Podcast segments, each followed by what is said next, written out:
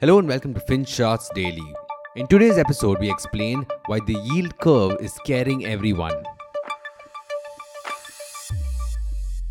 First, we need to tell you what on earth is a yield curve. Think about it this way the government needs to borrow money from us to fund its various expenses, right? And when it wants to borrow money, it issues something called a bond. This is a more formalized IOU certificate. It's a promise that the government will repay what it borrows and tack on some interest for our troubles. Now, these bonds come with all kinds of maturities. The government could issue a one year bond to mop up money to pay pensions to its former employees. It could issue a five year bond to invest in healthcare facilities. It could borrow for 10 years to fund a massive infrastructure project such as an expressway. Anything.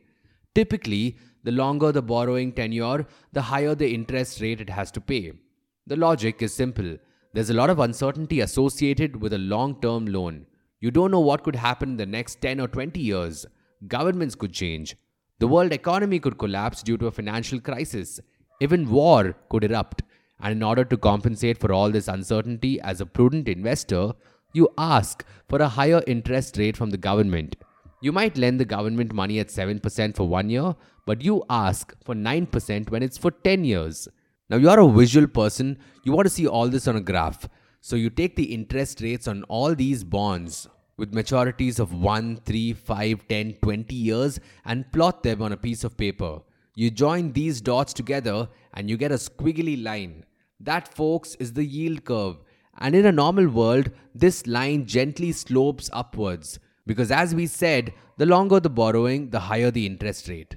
But here's the thing now the yield curve in India did something freaky a couple of days ago. It inverted, it turned upside down, it sloped downwards.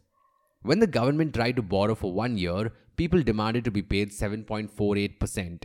On the other hand, a 10 year bond was giving 7.47%. And as per Reuters, the last time something like this happened was way back in May 2015. Now, this doesn't seem like a big deal. It's a minor difference. It's more like the yield curve is flat. It's a not so inverted yield curve. But if you ignore the semantics and think about it, it means people are fine with earning less on a long term loan. They're not asking for a premium for all the uncertainty. And if you translate that into plain old English, people are betting that the near future will be worse than the future far away.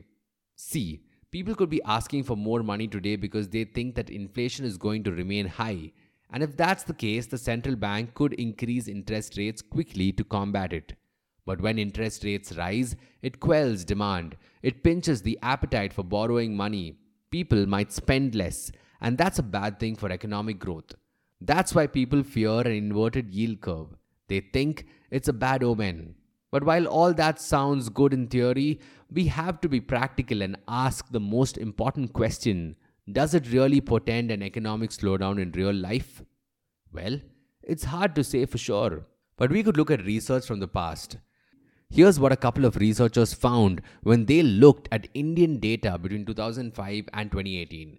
They checked to see if the yield curve could predict a slowdown in quarterly GDP and saw that it got it right a whopping 90% of the time. And the thing is, this yield curve inversion has struck the US too, in a big way.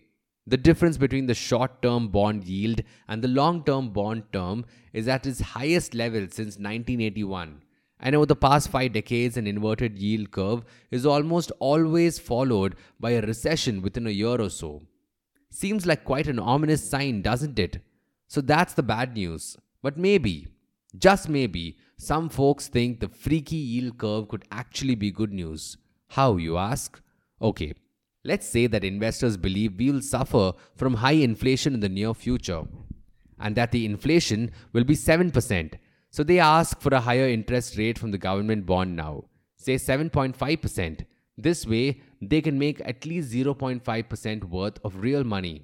But these investors also believe that this high inflation is an anomaly.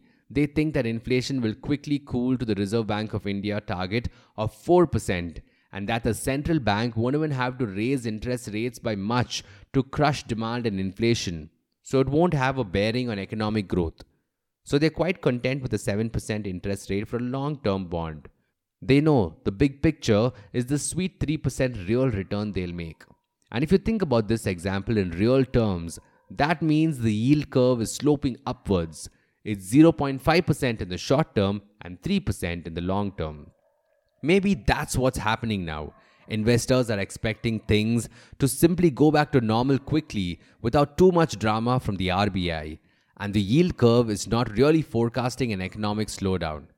Anyway, we don't know if this is just a feel good theory to make ourselves feel better about a potential economic downturn, or whether the not quite inverted yield curve is actually sounding us a real warning as it mostly does. Only time will tell. Thank you for listening to today's episode. FinShots Daily is available on a bunch of streaming platforms such as Spotify, Apple Podcasts, and Google Podcasts. So make sure you follow us on your favorite podcast streaming platform. Until next time.